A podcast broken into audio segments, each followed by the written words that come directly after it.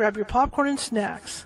Find a comfy spot, take a seat or lie down, and let me transport you to a place of fantasy, ghost stories, ancient legends, odd creatures, alien encounters, and other magical topics. You may even decide to join the conversation.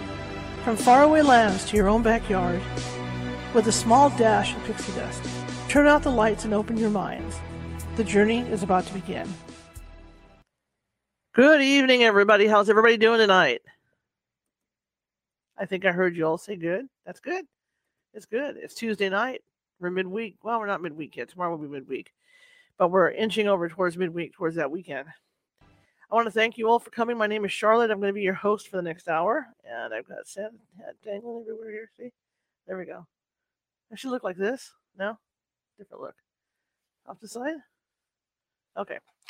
Anyway, I'm going to be your host for the next hour. I'm also the owner of the California Haunts Paranormal Investigation Team based out of Sacramento, California. We are 45 strong up and down the state. And what that means is that we can get to you anywhere you're at. So if you have a paranormal problem, feel free to contact us on Facebook. You can find us on TikTok. You can find us on Twitter. You can find us at Instagram as well. Uh, if you're watching from, which reminds me, if you're watching from Facebook today, please be sure you know to uh, follow, to like and hit that follow button, especially if you like what you see and hear. And if you're watching from YouTube today, I forgot to put YouTube out there to find us. If, if you're watching from YouTube today, there's a little ghost in the bottom right hand corner of the screen over here. See if I can aim it. There we go. See right there. He's right there. Click on that, and then I'll bring up that uh, red subscribe button. Uh, we have more than 450 videos sitting over there just waiting for your perusal. And as you can tell by tonight's topics, I don't like to stick to the paranormal all the time. So I will vary the topics. And uh, I think there's a little something over there for everybody. So if you go over and start poking around the videos, you'll, you'll see something that you like. I guarantee it. I guarantee it. I guarantee it. Your money back. Right. Anyway, uh, if you want to find us on Instagram, uh, it's under Ghosty Gal, G H O S T Y G A L, all lowercase. And we are Cal Haunts on Twitter and California Haunts on TikTok, and that's all lowercase. And of course, for California Haunts over here on YouTube, uh, on, on Facebook, and under my own name. Anyway, my guest tonight is a former police officer, former detective for the San Francisco PD, and he, um, Frank Falzon, and he's uh, investigated quite a few cases that you might know about the Zodiac, the Night Stalker, and a few others. And he's written a book about that. And so we're going to be talking to him about those particular two cases. Plus, we're going to be talking to him about his, his, his new book tonight. So I'm real excited to have him on. I used to be a, I spent five years as a crime courts reporter on that on the beat in, in Woodland, and uh, a lot goes on in small towns. You'd be surprised. You'd be, you know, I was shocked about how much stuff really went on, you know, in, in Woodland what got me was like along the I five corridor out there was the accidents. A lot of accidents out out in Yolo County, off out by Zamora and stuff. It just it and, and yeah, you'd be surprised what goes on. These I, I was shocked. You know, I didn't think it was going to be that that big of a deal um, taking that crime beat out there when I did do it, but uh, I quickly found out that there's a lot that goes on, whether it's you know you know crime or accidents or whatever. But it's just stuff to follow and I was busy. I was very busy. I was writing three to four stories a day, you know, when I wasn't in court, sitting in court all day covering courts. So, um, yeah, so I have some knowledge about this. Anyway, I'm going to go ahead and call Frank. It's going to be a phone in interview. It's going to be a phone interview today. And um, we'll uh, go ahead and dial him up, get this show on the road. I still say I need some dialing music, right? Here we go.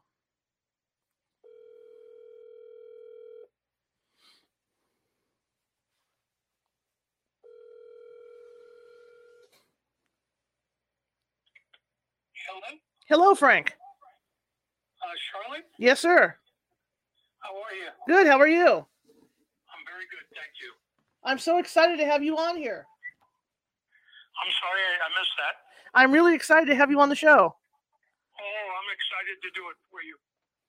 Tell me a little bit about you. I understand you were a detective with the San Francisco PD, correct? I, I did uh, 28 years with the San Francisco Police Department 22 of those 28 years as a homicide inspector, uh, working over 300 uh, murder cases in the city of San Francisco. So that must have been really interesting. I'm, you know, myself, I spent five years uh, on a crime beat in Woodland of all places. But uh, what I was telling people before I brought you on was how um, people don't realize how much crime there is in a small town. And I mean, something like San Francisco must be incredible. Well, uh, the period of the 70s and 80s in San Francisco was virtually unreal. Uh, the city's a first class city, but the underbelly was totally exposed during the 70s and 80s. We had the SLA, we had the Black Liberation Army, we had the Patty Hearst kidnapping, we had the Zebra, we had the Zodiac, we had the Night Stalker. It was one crazy case after another. Uh, yeah, the best way I could describe it is uh, it was murder on steroids. Wow, it's it sounds like it. And then you know because like, like i said from experience just the five years i spent on that news beat out in woodland it seemed like stuff, stuff was happening all the time and people don't don't realize how you know how much it does happen.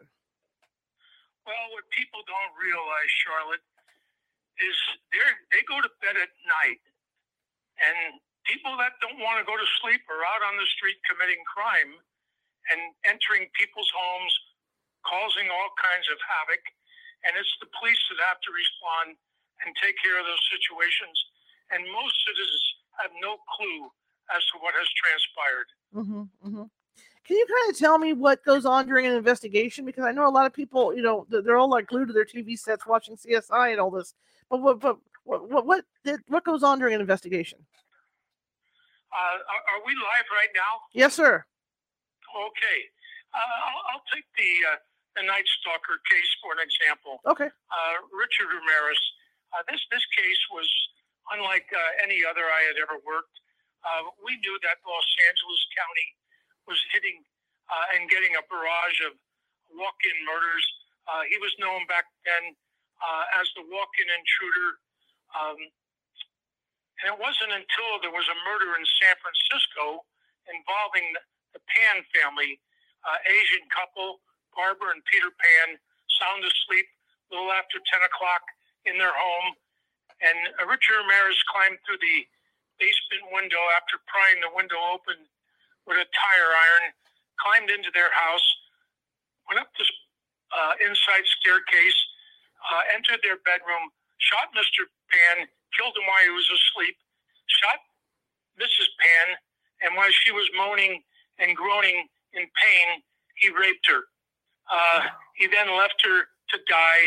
He went into the uh, the kitchen area and ate their food from the night before, and then drank their milk, and then regurgitated it on the kitchen floor.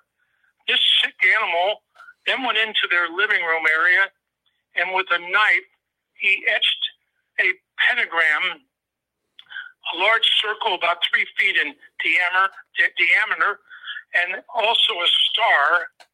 And underneath it, he wrote Jack the Knife.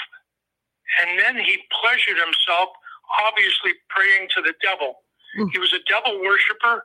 He believed any heinous crime he committed was only buying protection from the man that he worshiped, the devil himself. So this was a very, very sick man when we walked into that case the following morning, we had no clue as to where this case was going to take us. Uh, that Monday morning, we got the break that every detective looks for. A very sharp uh, sergeant named John Perkins, Glendale Police Department, contacted my partner, Carl Klotz, and started talking about one of his LA cases. And when he mentioned uh, a 22 caliber bullet with a pink primer. Uh, that that's kind of rare, and it was exactly what was used in our uh, killing of Mr. Pan. So we knew that we had a link now with this man known as the Valley Intruder or the Walk-in Killer. But once the link was made, the media immediately changed the name to the Night Stalker, hmm. who was going from Los Angeles to San Francisco and everywhere in between. It was this uh, uh, manhunt uh, turned out to be one of the biggest cases in the history of the state of California. Uh, this was every cop on on alert, trying to catch the man known as the Night Stalker. Uh, we flew down to Los Angeles, my partner Carl and myself. We spent three days working with both the LAPD and the LA Sheriff's Office, cleaning everything that we could, every document that they had built up on their 15 murder cases. We would grab a copy of it. And with all that information we came back with, the biggest piece of information was the fact that the Night Stalker had a first name.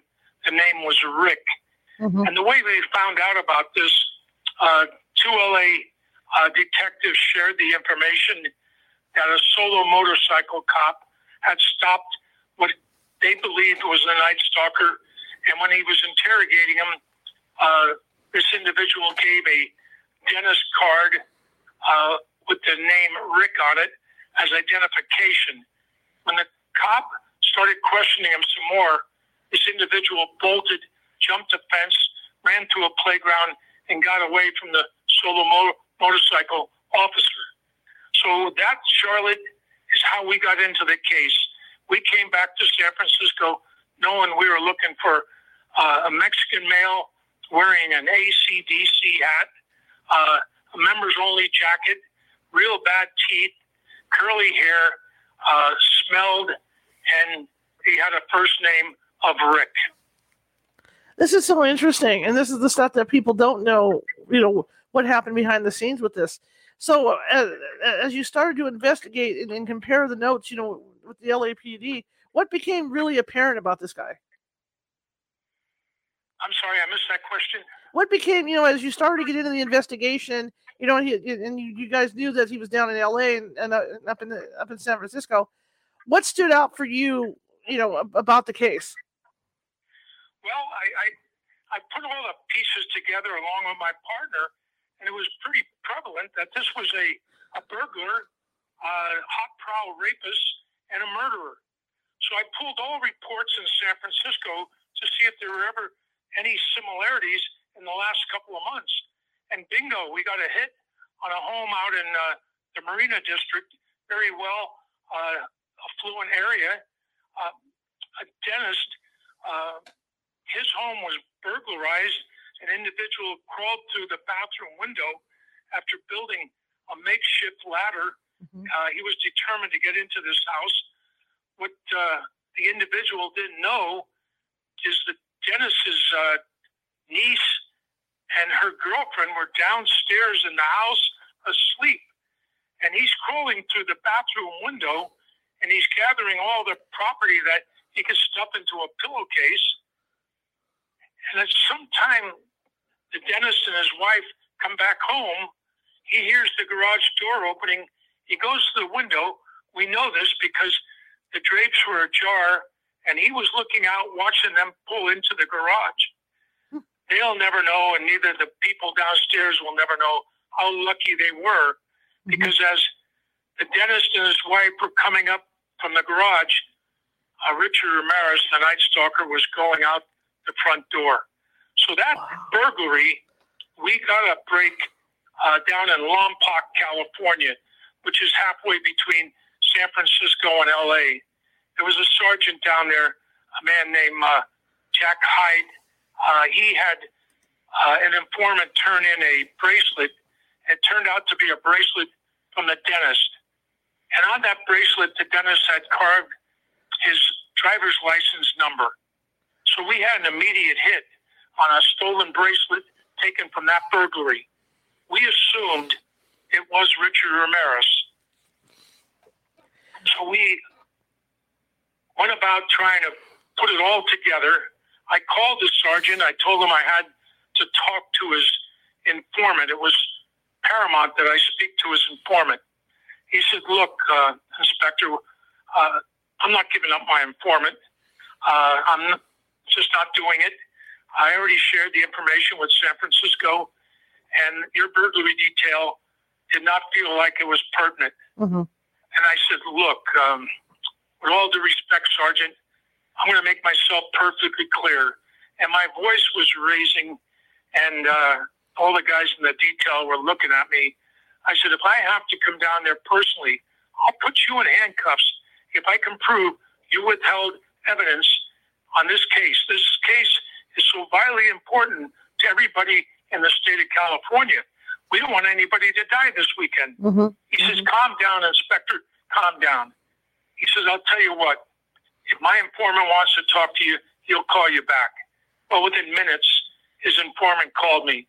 I found out that he got the bracelet from his mother in law, a lady named Donna Myers. She lived over in San Pablo.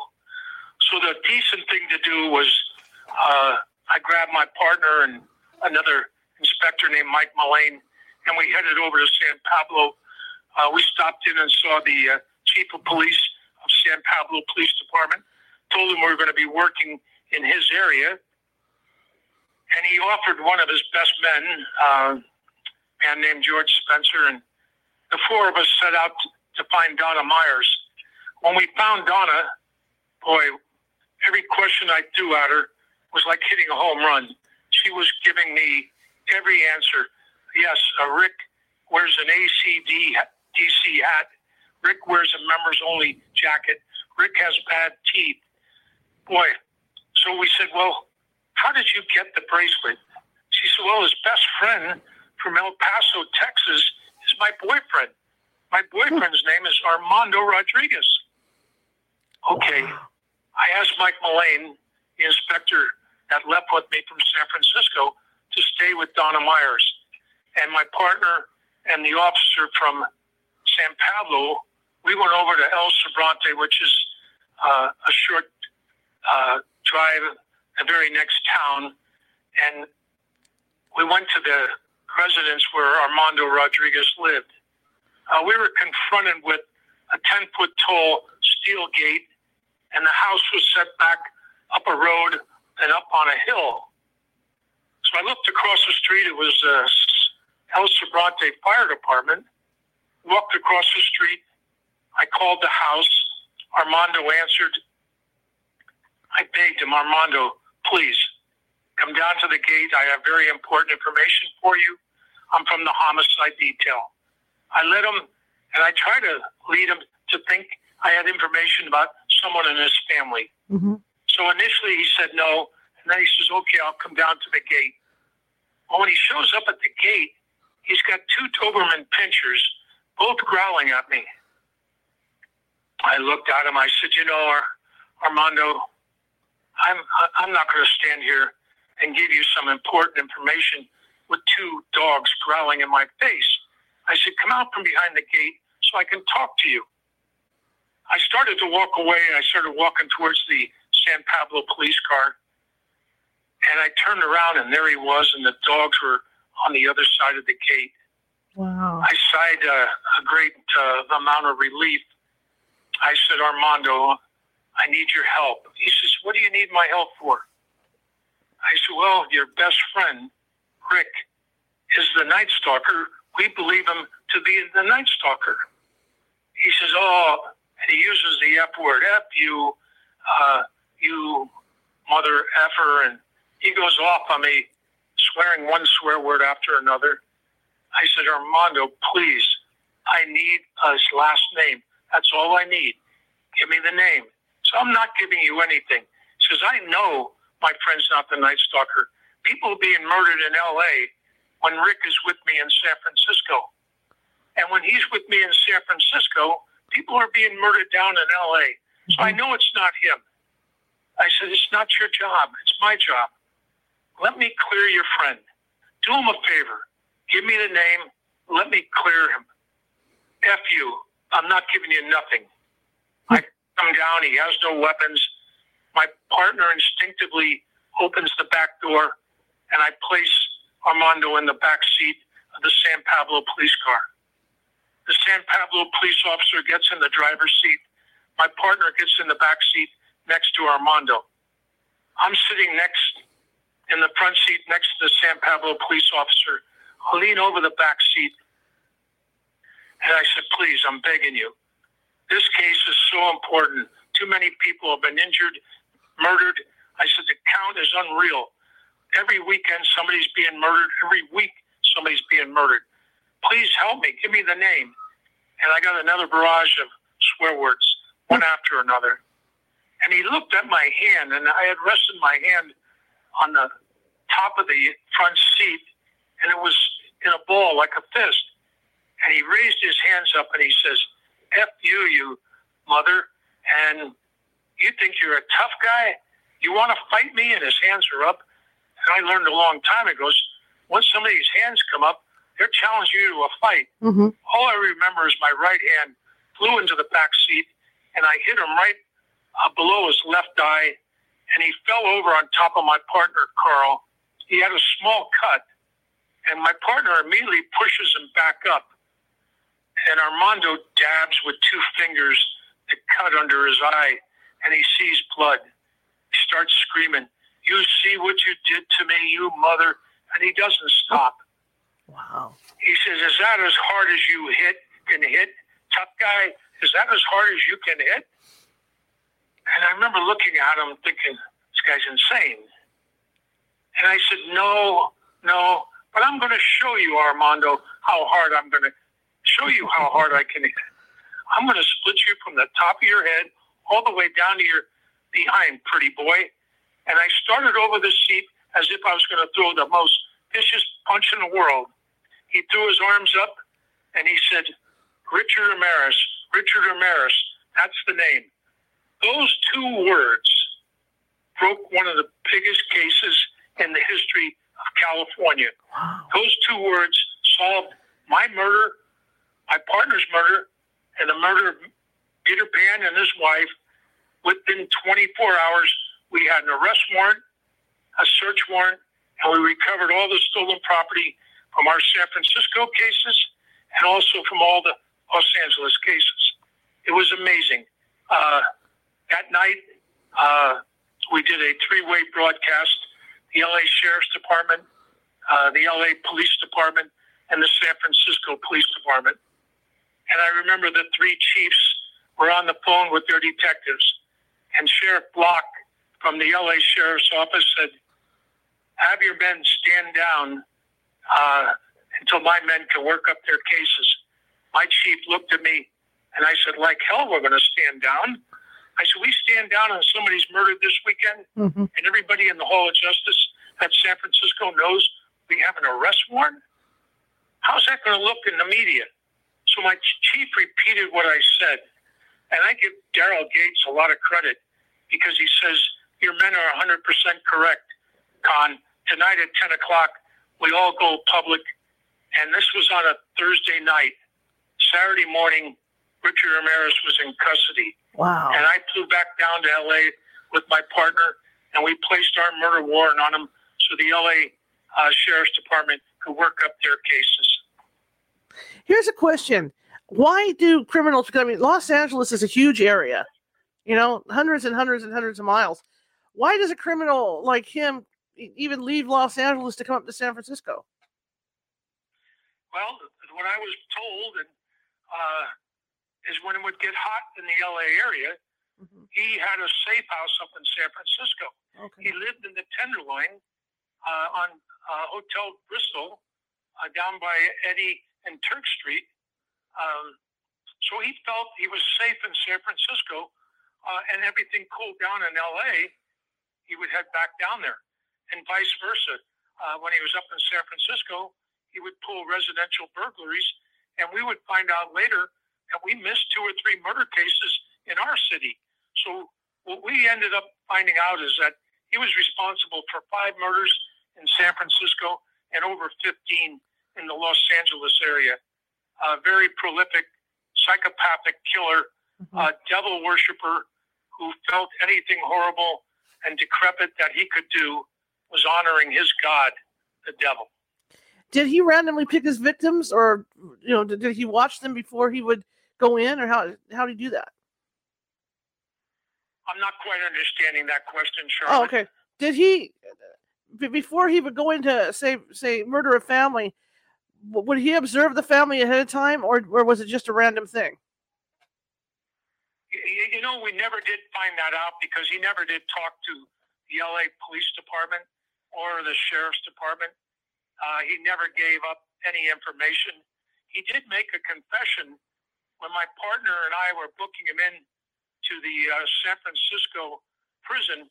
He was en route to San Quentin after his trial, and our district attorney asked uh, for him to be delivered to San Francisco so we could place our charges in case the LA cases were overturned on an appeal. Mm-hmm. So when we had him upstairs in our city prison, and I was finished booking him, the two bailiffs were taking him back to the holding cell, and he turned around and he said, and I, I was heading towards the elevator, and he said, "Hey, Falzon," he says, "You'd like to know about those two old ladies, wouldn't you?"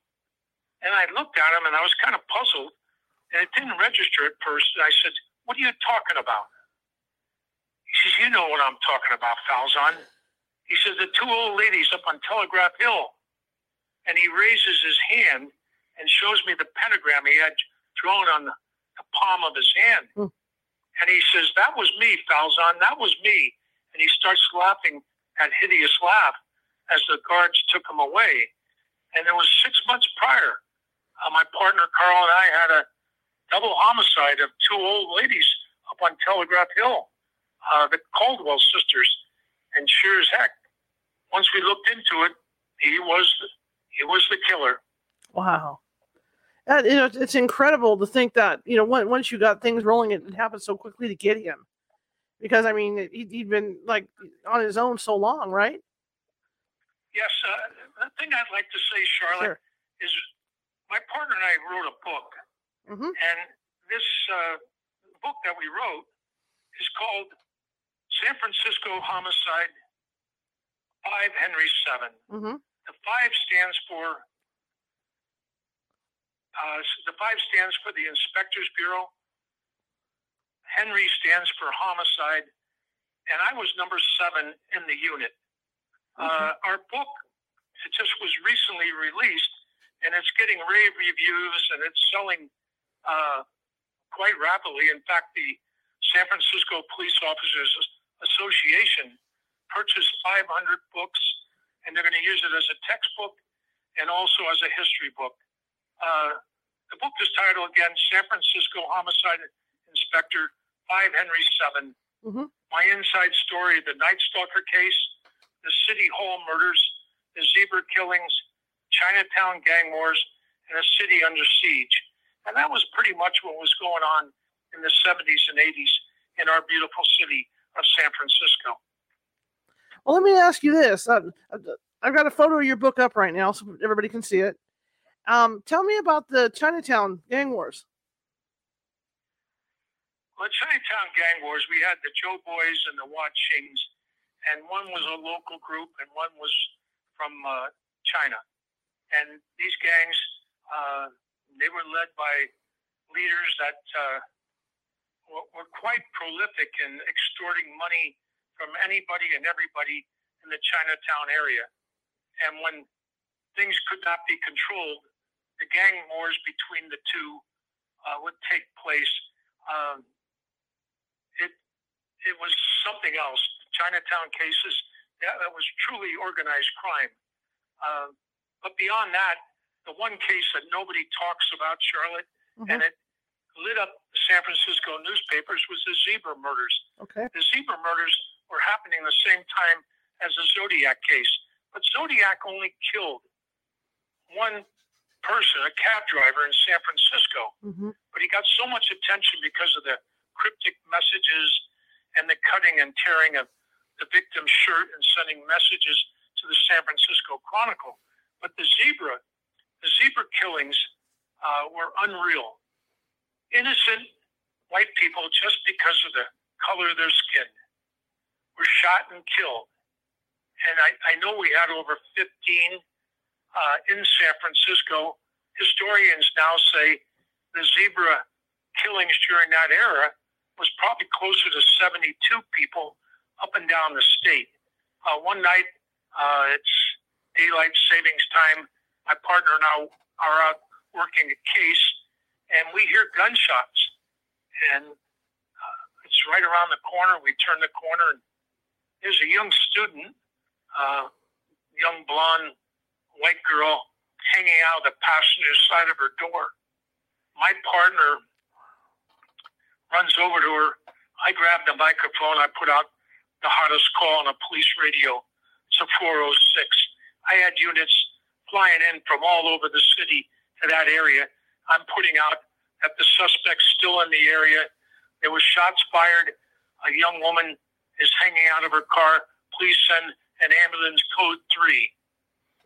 Within minutes, uh, uniform officers start stop a uh, tall, very muscular, skinhead black man who was sweating profusely mm-hmm. and had just stitched his jacket in a garbage can. Uh, they recover the jacket, also recover a weapon, turned out to be the murder weapon of this young girl. Hmm. Uh, this was the first arrest made on the zebra killings. Uh, there would end up being four men arrested, charged, and convicted. Um, it was an era of unreal uh, expectations, I guess, for a homicide cop. I always wanted to work the big cases. Well, I got more than my fair share. Uh, it was a very interesting time in the San Francisco Police Department. When you say that it was four men, were, were they copycats or, or were they all in it together? No, these were not copycats. What this was was a hate group, and it was tied to uh, a group out of the uh, uh, temple on Geary Street, Temple of Islam, and this was a select group of individuals that felt they wanted to start a race war, and the best way to do it um, was to kill people randomly, uh, no rhyme or reason, just walk up and execute them, hmm. and that's what was happening. In fact, one of our mayors uh, who survived, his name was Art Agnos, he was a victim of the zebras. A man walked up. He was leaving a community meeting, walked right up to him and shot him right in the chest. Wow. Uh, he's a very lucky man. He's alive and well today.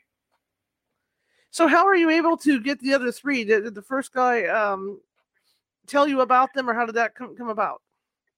Well, what we did is, uh, and there was a whole group of us, I'd say at least 20, 30 on the main group, and maybe 50 to 100 in the big group that were surveilling individuals. And when it went down, we took into custody seven suspects. And of the seven, four were rebooked on murder charges. The district attorney felt we had solid cases on four, and three were released. Um, went to trial. It was a long trial, and uh, the the four that were held were convicted. Three of them have died in the prison system uh, one is alive right now. Wow. Um, talk. You know, getting back to your book now. How long did it take you to write this book and put everything together? That was amazing. I never thought my book would ever get written. A friend of mine from back in the 70s uh, was a Chronicle reporter by the name of Duffy Jennings. He covered a lot of my cases, and he would quote me in the paper. He would be there during my investigation very nice. He was my age, very nice guy. I was a few years older, but about the same time. He was a local boy. He went to school in the city, so we had a lot in common. Well, he called me about a year and a half ago, two years ago, and he said, "You know, Frank, have you ever thought about writing a book?" I said, "I have, but I've never found the right person to work with." Well, Duffy had just finished writing a book. It's called The Reporter's Notebook, it was a very, very good book. I read it. I complimented on his on his book, and he says, "Can I see your material? I'd like to look at it." So I said, "Yeah." I send him some of my material. He called me back. He says, "Frank, I got to write this book. I want to help you." And it was during the pandemic, and we're all shut down. So between my computer, his computer, sending messages back and forth, a year and a half later, we finished our book. 26 chapters, 13 of a more uh, spectacular or dynamic cases I've ever worked. And uh, we have a finished product, like I say, that is right now a huge success. Mm-hmm. Mm-hmm. Here's a question about San Francisco. I mean, everybody thinks of San Francisco as this gorgeous place to be, you know, to visit, to live. I guess they just don't realize how much crime is is, is underlying the city, right? I mean, is, is there that much crime? Well, I grew up in San Francisco during the uh, the, the late 40s, uh, 50s, and San Francisco truly was, uh, in my opinion, a pretty peaceful time. 1957, there was only 27 murders in the city, hmm and the homicide squad at that time solved them all. But in the 60s, things started changing. And if you remember, we had uh, come to San Francisco, put a flower in your hair, Right. and we had all these beautiful young women coming from all over, congregating in Golden Gate Park, singing kumbaya, drinking wine, smoking marijuana, having fun, tons of free sex. It, it looked like such a happy time. But all that turned ugly within a year or two, and these same girls were now are strung out on the hard drugs and turning their bodies out to make money to buy more drugs hmm and we would find individuals with needles stuck in their arm, dead. Uh, it, it became quite ugly. And then, not long after that, we had the influx of gays from all over the United States coming to San Francisco again because the city is so magnificent. And it, the gays took over Castro, Polk Mhm. Street area, and we had the AIDS epidemic. It was like an upside down pyramid, and we had no clue at that time. It was worse than what we're going through right now for the gay people. Mhm. Anyhow, uh, the AIDS epidemic uh, was transmittable, and uh, that we had all these uh, gay bathhouses where an individual, if he likes sex, he could have it all day long. hmm And finally, uh, it was after the, the City Hall murders, and Dianne Feinstein became mayor, mayor that she shut the bathhouses down and curbed the AIDS epidemic. And then eventually drugs were found. And, and today, uh, the, the gay community is uh, probably some of the most peaceful people in the city hmm um, and, and some of the most clever, and uh, they've improved their properties. Uh, no, it's it's been a, an amazing trans uh, transmission of of events. Absolutely. Here's a question: as as a as a police officer, when you got a hold of a case, could you tell that it was going to be a big deal? I mean, every case is a big deal, obviously, because you got to find out who did it. But like with something like like like the Night Stalker eh, or the Zodiac, could- you tell right off the bat that this was going to be a, a major news thing? Uh, the newspapers obviously make cases more important, one more important than the other. hmm Um, yeah, the Zodiac case, once those cryptic messages, yeah, that became a, a front page story every day for months. Uh, the zebra, obviously, the fact that people were being randomly killed. Mhm. The, the major media across the country didn't pick up on it because the narrative was not something uh, the media wanted to promote. Mhm. Uh, it was blacks killing whites, and the last thing they wanted to do was start a race war. So if that ink and press pretty much stayed in San Francisco and the surrounding area. Um, the, the cases, you just never know which one's going to turn out to be a little bit out of the ordinary. For some reason, either I was lucky or unlucky. I caught more than my fair share hmm of front page cases. Absolutely. And let me ask you something too. Like with something like like the Zodiac killer that you guys don't get, how does that as a detective and you put all that work into finding the guy? How do you feel about that? You know, when, when, when you miss one, so to say. Well, with the Zodiac, we've never have solved that case. Uh, hmm the, the Zodiac, uh, everybody's uh, uncle, everybody's strange uh, uh, neighbor, everybody's uh, ex-boyfriend who was uh, temperamental.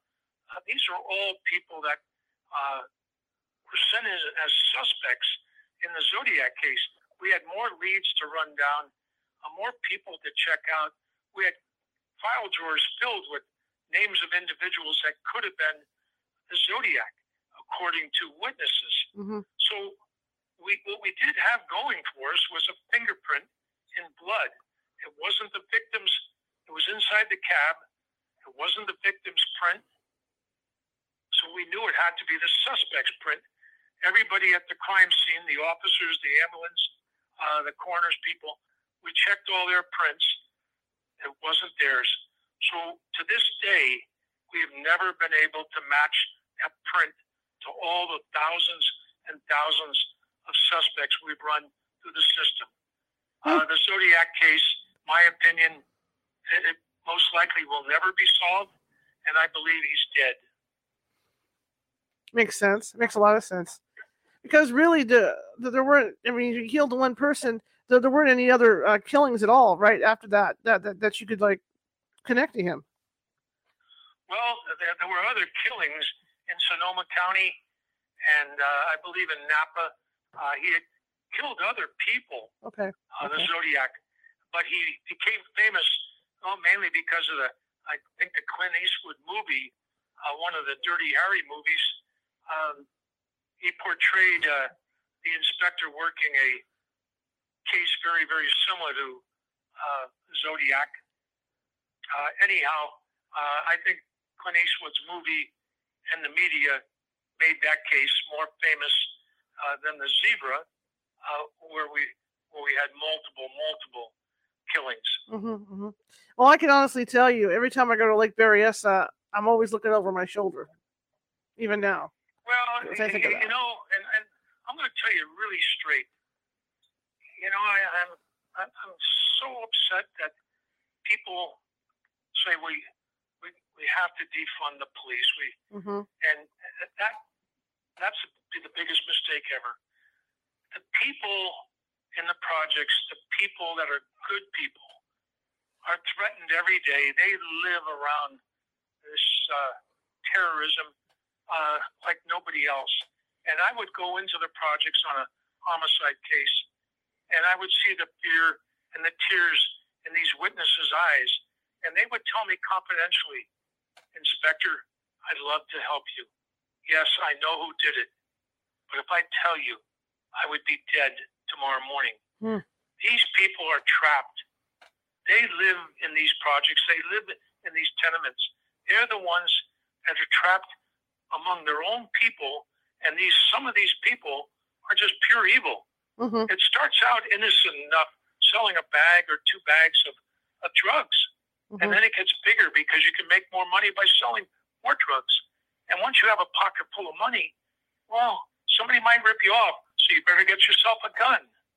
Once you have a gun, now you're a potential killer because somebody comes to rip off your drugs. You're going to take them out. Right. And that's that is the cycle I saw time and time again. Starts out innocent enough, and then it's gangs and it's drugs and it's big money. It's very, very sad for the innocent people that have to live within these confines. Absolutely. I I can tell you from experience. Um, there was a uh, murder out in Woodland when I first started working out there, and I remember they they send us door to door. I mean, newspapers are you know newspapers, and we get out there, and I, I I get what you're saying because we're in this this this, this Latino neighborhood, and every time we knocked on a door, nobody spoke English. Yeah, that, that's another problem. Yeah. Fortunately, now the police department has uh, linguists that can come to your uh, rescue and help you. Right, right. And then what happened? We, we I went back to the paper, got got got someone to interpret, and then all of a sudden they spoke English once once I brought the interpreter out. And I think it's a case of like what you're talking about is because we're strangers, we're reporters trying to get the story and trying to take notes. They're afraid to talk about it. Yeah. You know, I felt like I was playing an important role in keeping the city safe hmm and keep the bully cowering and afraid to commit crime. Uh, it was just such an interesting time. I, I wouldn't have traded it for anything. Looking back today, I, I think I had to be crazy, uh, I wanted to be a policeman. I wanted to be the best policeman.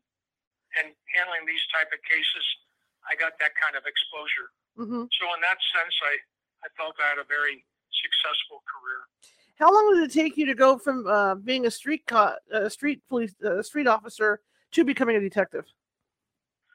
A good question. I uh, I started out uh, working uh, the Bayview, uh, the Hunters Point area. Uh, I wasn't too thrilled out there.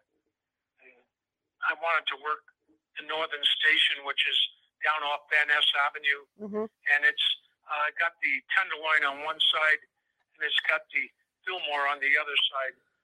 So it was just constant crime, and I made a quick, quick uh, reputation for myself as a good cop, an honest cop, and uh, I, I started because when I came in, it was a, a drinking problem in the police department, Mm-hmm. and uh, I, I, I didn't want to be an alcoholic. Um, so I started a softball program. In all the station houses, I got the FBI involved. I got ATF. I got the sheriff's department, highway patrol, airport police. Anybody that wore a badge could join the league. Mm-hmm. And it ended up being a huge success. And the chief, I'll never forget it. His name was Al Nelder at the time. He says, Frank, you did something I couldn't do. I said, What are you talking about, chief? Says, You got my cops out of the bars and onto the ball field. Thank you. So the chief recognized me. He knew I was doing good police work. He knew I wasn't a drinker, and I was trying to get all his police officers on the ball field to Mhm. have fun and play competitive softball. Uh, so he promoted me, I'd say, after five years, Mm-hmm. and I was uh, into the vice squad where I worked uh, plain clothes, um, mostly prostitution and prostitution theft, where instead of just turning a trick, the prostitute will set up an individual with her pimp to be robbed Hmm. and, and strong armed. So we were trying to make felony cases instead of just a misdemeanor prostitution arrest. My partner, Eddie Erdelatz, and I were quite successful. Next thing I knew, the chief was appointing us into the Bureau of Inspectors. And that's where I wanted to be. But I knew instantly being a detective was one thing. Working homicide was the pinnacle. That's that was major leagues to me and I always wanted to be the ball player. And if I was going to be the best ball player, you want to be in the major leagues. Mm-hmm. I wanted homicide. And a couple of openings came along, and that same chief appointed me and my partner, Eddie Erdelatz. We were very young men. I think we're 27, 28 years old. And we went into the homicide detail, and we stayed there until we, we retired. I was there 22 years. I think Eddie, 24 years. Wow. Do you remember your first case? Uh, my first homicide case? Yes. I sure do. And I'm ashamed to say I lost it in trial. And I kind of blame myself. And I thought that maybe I was just inexperienced. But looking back, we didn't have all the evidence. It, it was a solid circumstantial evidence case. Mhm. And the jury was 10 to 2 for conviction.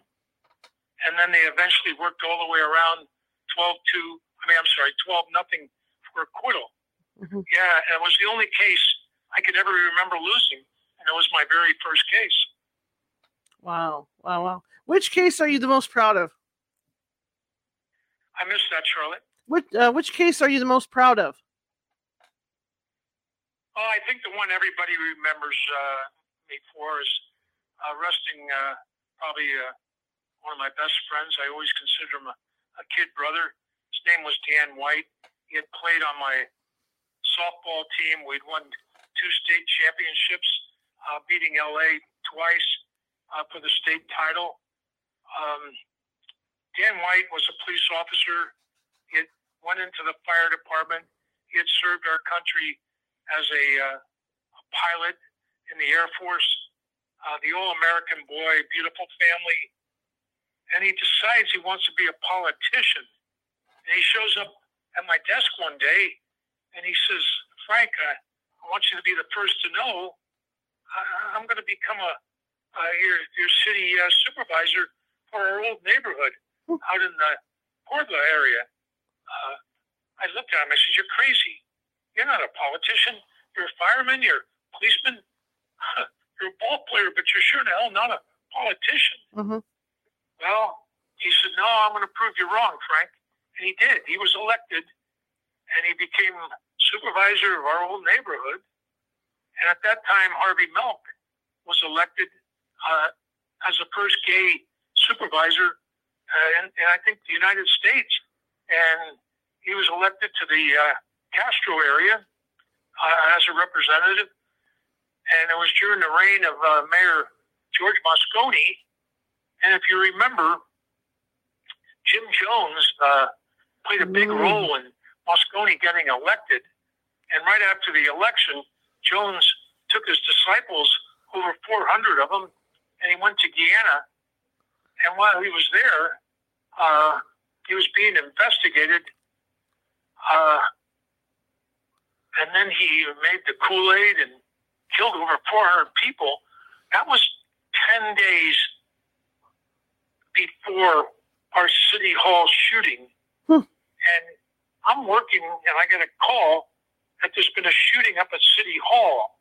I'm thinking it's one of Jim Jones's disciples because the papers had put in there that some people escaped and they were coming to San Francisco. They didn't drink the Kool Aid and they're going to be looking to kill city politicians. So when I'm heading up to City Hall, I'm thinking it's going to be one of these disciples. When I get there and I climb the stairs to the mayor's office and I meet the mayor's bodyguard, a dear friend, Sergeant Jim Molinari, Jim says to me, Frank, the mayor's dead. I said, the mayor's dead. Do we have a suspect? He says, yeah, your good friend Dan White. I said, Come on, no joke. No, Dan White, Frank. I, oh my God. I was like, the mayor's dead. That was one sledgehammer. And now I'm hearing my friend Dan White is the murderer. Oh, that day just blew up on me. I ended up taking Dan White's confession to two murders. That night, I had the probably one of the worst things I had to ever do in my career was go to his house, his poor wife, unsuspecting on any of this, and I had to serve a search warrant on her. She was a sweet, lovely lady, never knowing that her husband was going to wig out, kill a supervisor, kill the murder, uh, the mayor, and murder both of them. Uh, served a search warrant, and that trial, uh, I'll never forget the day the jury's coming in. I'm sitting in the courtroom, and the DA at that time was Joe Freitas. Comes up and sits next to me and Tom Norman, the prosecutor. He doesn't look at Tom. He looks at me. He says, Frank, what do you think the verdict's going to be? They're coming in right now. I said, Well, Joe, I'm going to be honest with you. I said, I think they're going to give Moscone uh, voluntary manslaughter in the heat of passion. I said, But the fact that Dan unloaded his gun, reloaded it, walked across the hall, sought out Harvey Milk, and shot him, that, that's premeditation. So you're going to get a voluntary manslaughter in the first degree. Tom Norman, the prosecutor, he says, Joe, Frank's got it all wrong. It's going to be two first degrees. We were the so called experts, and Mhm. both of us got it wrong. It was two voluntary manslaughter verdicts. Dan White was sentenced to a little over six years in prison. Uh, we had the White Night riots. Uh, the city went crazy. Uh, it was just sheer madness. Uh, and, and who could blame the gay community for uprising? It was like it's okay to kill a gay guy, but it wasn't anything to do with his sex. It Mhm. was all about what was happening up at City Hall, the double cross. Dan White felt he was double crossed, and he sought out revenge on Moscone and Harvey Milk. Had he talked to any one of his friends, including Dianne Feinstein, who was also very close to Dan White at the time, if he had talked to anybody, I know they could have talked Dan out, out of being so stupid. Mhm. But- Mhm. Yeah, that's the case I'm probably most known for. Here's a question. Um, why did you become a police officer to begin with? You know, I I grew up. Uh, the television was a new invention, Mhm. and the first shows on TV were the cowboy movies. Um, there was one show I really liked. It was called Rocket Squad with Captain uh, James Braddock. Um, and I, I seem to have an attraction, to, you know, to figuring out crimes, who did it, Mhm. and there was also the start of a series called Dragnet. with Jack Webb and Ben Alexander as his sidekick, and they always seem to track down their man within half an hour or an hour. Yeah. Time out for three three commercials. So I soon found out it's not that easy. Uh, all all cases uh, are not like homicide cases. hmm Homicide cases can take years, uh, sometimes many years. You, you hope to have a suspect within 24, 48 hours, but that doesn't always happen. Here's a question. Um, you know the uh, the uh, killer that they got up here in, in, in Sacramento. They, they got him with that 23 and Me stuff. You know where somebody had filled out you know, you know filled out their stuff for their DNA and all that. How do you feel about that stuff? Is, is do you think that's helping more to, to get people? Oh, I think it's amazing. I, you know, I, I don't have a bleeding heart for criminals. I, hmm I, my people I cry for are victims of violent crime, and I think anything like 23 uh, and me, um, I think it's just fantastic. If you could use anything to help break a major case, uh, that that killer, uh, I'm just glad he's off the street. I am too. It's a shock too that he was he was a former police officer. That's what's scary. Well, the, the thing about a bad cop, they know all the tricks Yeah. and all the, the things that they have to do to avoid detection. So that's probably why he was so uh, cat-like and sneaky and successful, is because of his experience. Uh, it's sad when you have a, a crooked cop because I, I, I'll tell you, all my years, I never had so much respect for anybody as I did for all the good police officers I work with. And yes, there will always be that one or two that ruin it for everybody and they stand out Mhm. because the media immediately seizes upon them in their front page story and people think, wow, all cops are like that. Just not the case. No, your cop is your best friend. Uh, I, I love the men I work with and I have so much respect for them. What do you say to someone that wants to go into law enforcement? I missed that one again. What do you say to someone who wants to go into law enforcement? Well, it's uh, not quite the same as when I went in. Mhm. I mean, today they're they're playing by their their hands are pretty much tied behind their back. Uh, but you're going to be given a set of rules to play by, as I was, Mhm. and that's your job. I, I still think it's one of the most honorable jobs I could have ever chosen. It's it's a dedicated job. Uh, you're right there with the nurses, the firemen, uh, the policemen. Uh, it's a very dedicated profession. Um, people do respect you. Good people respect you. Obviously, just the opposite. The bad people have no respect for you, and they want to abuse and hurt you. Uh, I'm just hoping someday society realizes the policeman really is your friend. Absolutely. And one last question that I ask everybody. You got your book, you're standing on a street in Las Vegas, and there's uh, other guys with similar books like yours. What do you get? How do you get people to, to come in and look at your book and buy your book? Well, all I can tell you is I had three capital murder cases all going at the same time. hmm A capital murder cases it, it, it's a career case for any homicide detective. I had three going at the same time. Probably had six or seven in my career.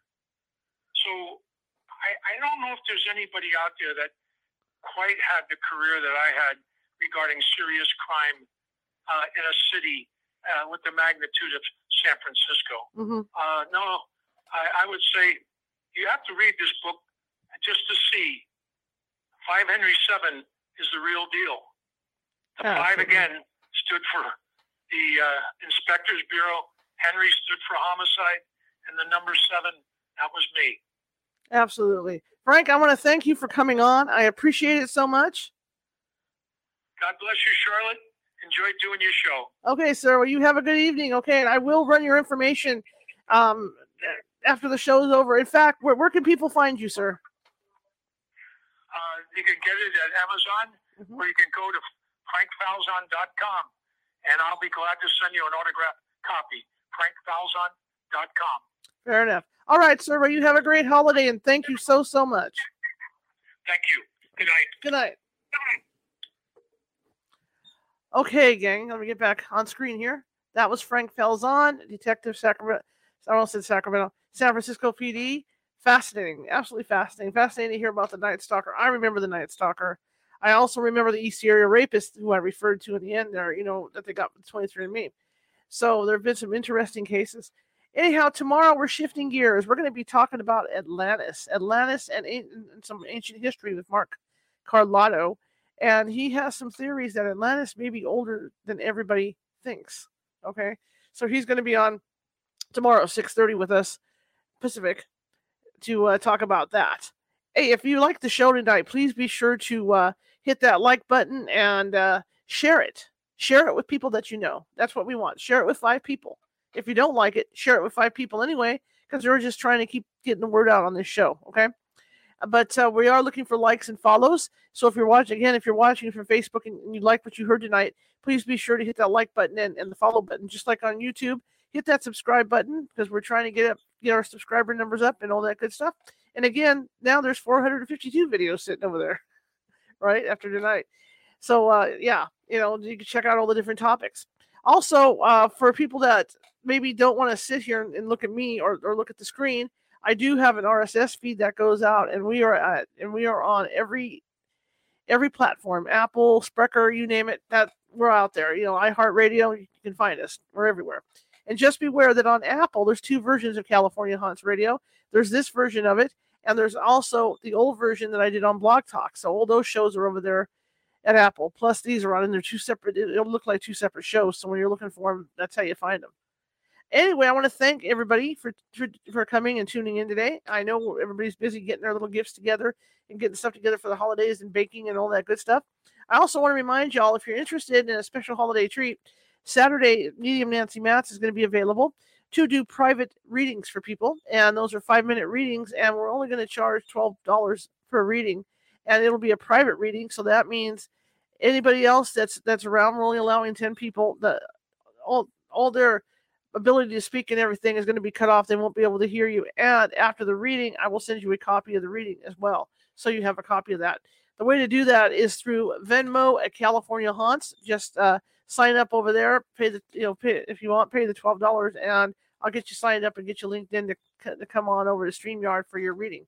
That's a five minute reading with medium Nancy Matz. You can ask her any question you want, or you can ask her one question, and then if she's still within the five minutes, you can follow up with another question. It's that easy, right?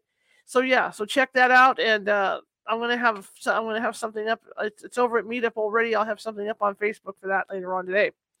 Anyway, I want to thank again, thank you guys for coming. And if you, like I said, if you like the show, share it with five people.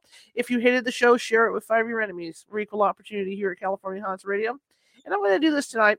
You see that ticker floating along the bottom? That's because California Haunts Paranormal Team does not take any money to investigate or anything like that. So everything comes out of my pocket. So if something like even for the radio show, if something breaks or the electric the electric bill or the internet bill or et cetera, et cetera, et cetera, it, I have to come up with it. And, and it, it, it can get kind of hard after a while. So if you could help me out a little bit, help keep the show on the air and help me keep my paranormal team going, that would be great. That's at uh, paypal.me at California Haunts or again, Venmo at California Haunts. All right. Well, anyway, I'm to get you his information. And uh, yeah, do it through his website. You get that autograph book because this book is really good. I read the book, it's a fantastic book. So here we go. His website is frankfalzon.com. Falzon is spelled F A L Z O N, and Frank Falzon is lowercase.com. And the book again is San Francisco Homicide Inspector 5 Henry 7.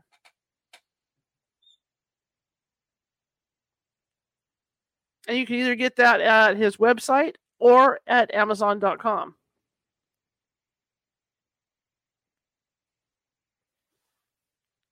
Okay, guys, again, thank you for coming tonight. I will see you tomorrow. Have a good evening, and here we go.